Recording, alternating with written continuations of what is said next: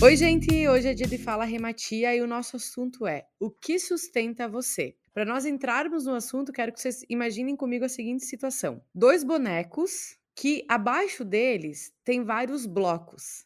E cada um desses blocos estão as áreas da vida. E essas áreas da vida estão formando uma base. Deu para entender?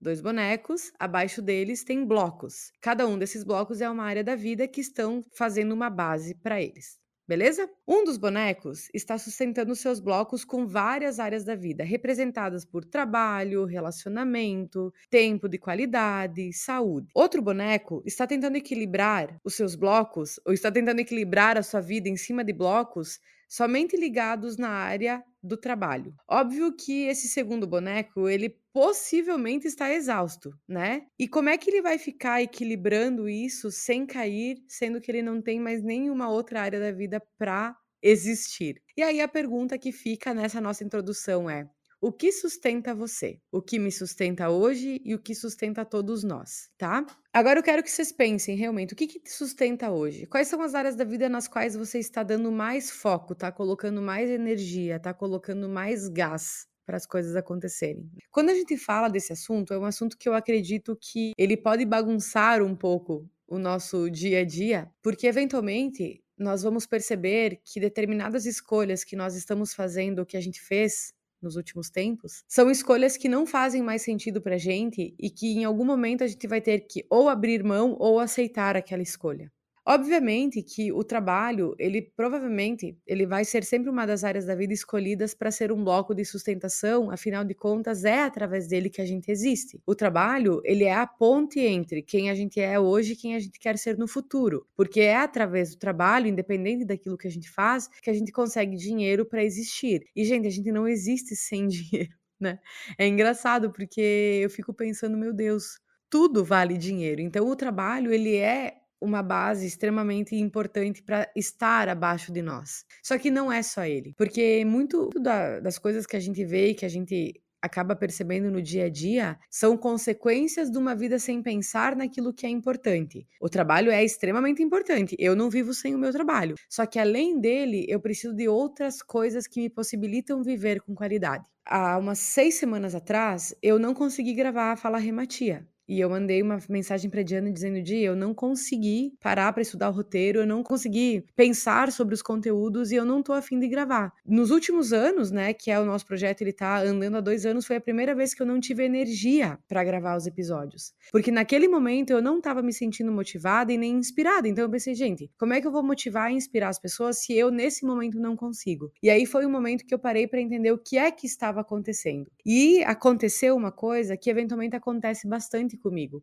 que é sobrecarga de trabalho. Por quê? Porque eu sou muito apaixonada por aquilo que eu faço e eventualmente eu não consigo me posicionar para as coisas que fazem ou não sentido naquilo que eu estou fazendo. Então, obviamente que o Fala Remate é um compromisso que eu assumi desde o dia que eu comecei. E eu não tô falando que a gente precisa é, abandonar os nossos compromissos, mas em alguns momentos a gente precisa rever aquele nosso compromisso. Ou seja, colocar é, mais movimentos de outras áreas da vida que potencializam a nossa energia, a nossa garra, a nossa força, a nossa inspiração, para que nós possamos dar conta do que a gente precisa dar conta. Então, é, por que, que eu tô falando isso, né? Porque nem sempre a gente precisa fazer goela abaixo as coisas. Tem vezes que a gente vai ter que dizer, gente, eu não consigo preciso de uma folga, preciso de uma férias, preciso pensar em outras áreas da vida também, tá? Só que assim, Beleza, é fácil falar, né? Talvez na teoria tudo fica mais simples, mas na prática nem sempre as coisas funcionam dessa forma, né? E a pergunta que eu sempre penso que as pessoas devem se fazer também, assim como eu me faço, né? Como é que eu vou dar conta de todas as áreas da vida? Afinal de contas, todas elas precisam ser prioridades e todas as áreas são importantes. Algo que me favorece nesse momento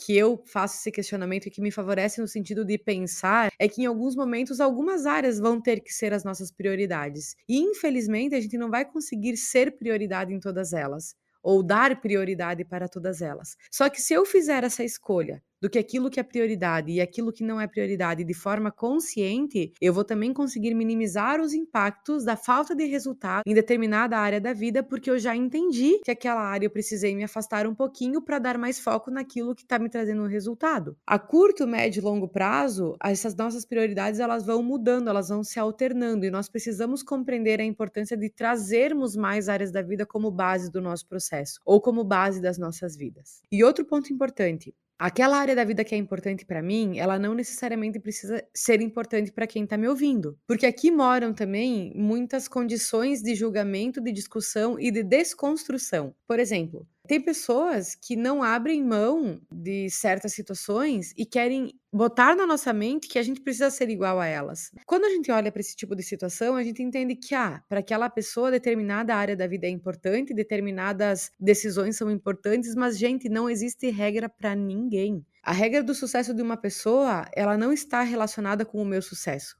A regra da prosperidade de uma pessoa, ela não está relacionada com a minha prosperidade. A regra de felicidade de uma pessoa não está relacionada com a minha felicidade. E quando a gente compreender isso de forma extremamente consciente, a gente vai entender que não existe uma área mais importante ou menos importante. Existem áreas da vida que nós precisamos administrar. Em cada momento da nossa vida, alguma área vai ser prioridade. Quando é prioridade, ela é a mais importante, mas para aquele momento. Quando vem a próxima prioridade, ela acaba deixando de ser um pouquinho importante, tá? E toda vez que a gente gente consegue ampliar as áreas da vida que nos sustentam, ampliar as áreas da vida que fazem sentido pra gente, a gente acaba melhorando a nossa performance naquela área da vida. Para que nós possamos ampliar, a gente precisa investir.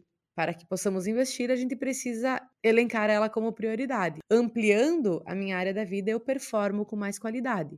Se eu performo com mais qualidade e se isso faz sentido para mim, eu consequentemente sou mais feliz no processo. Então, são situações que nós precisamos pensar para entender de que forma a gente vai melhorar determinadas situações nas nossas vidas. Sempre o autoconhecimento é extremamente importante. Pessoas que nos questionam dos nossos padrões para que nós possamos mudar padrões. Pessoas que questionam situações para que nós possamos é, rever a situação e ressignificar experiências que a gente viveu, né? Então, a busca pelo autoconhecimento faz com que a gente possa ampliar as áreas da vida que nos sustentam, olhando para aquilo que realmente faz sentido e percebendo que o que faz sentido para mim não necessariamente precisa fazer sentido para as outras pessoas e tá tudo certo. Afinal de contas, a felicidade é na busca e buscar por aquilo que faz sentido tá totalmente no script. Beleza? Beijo, gente, até o próximo.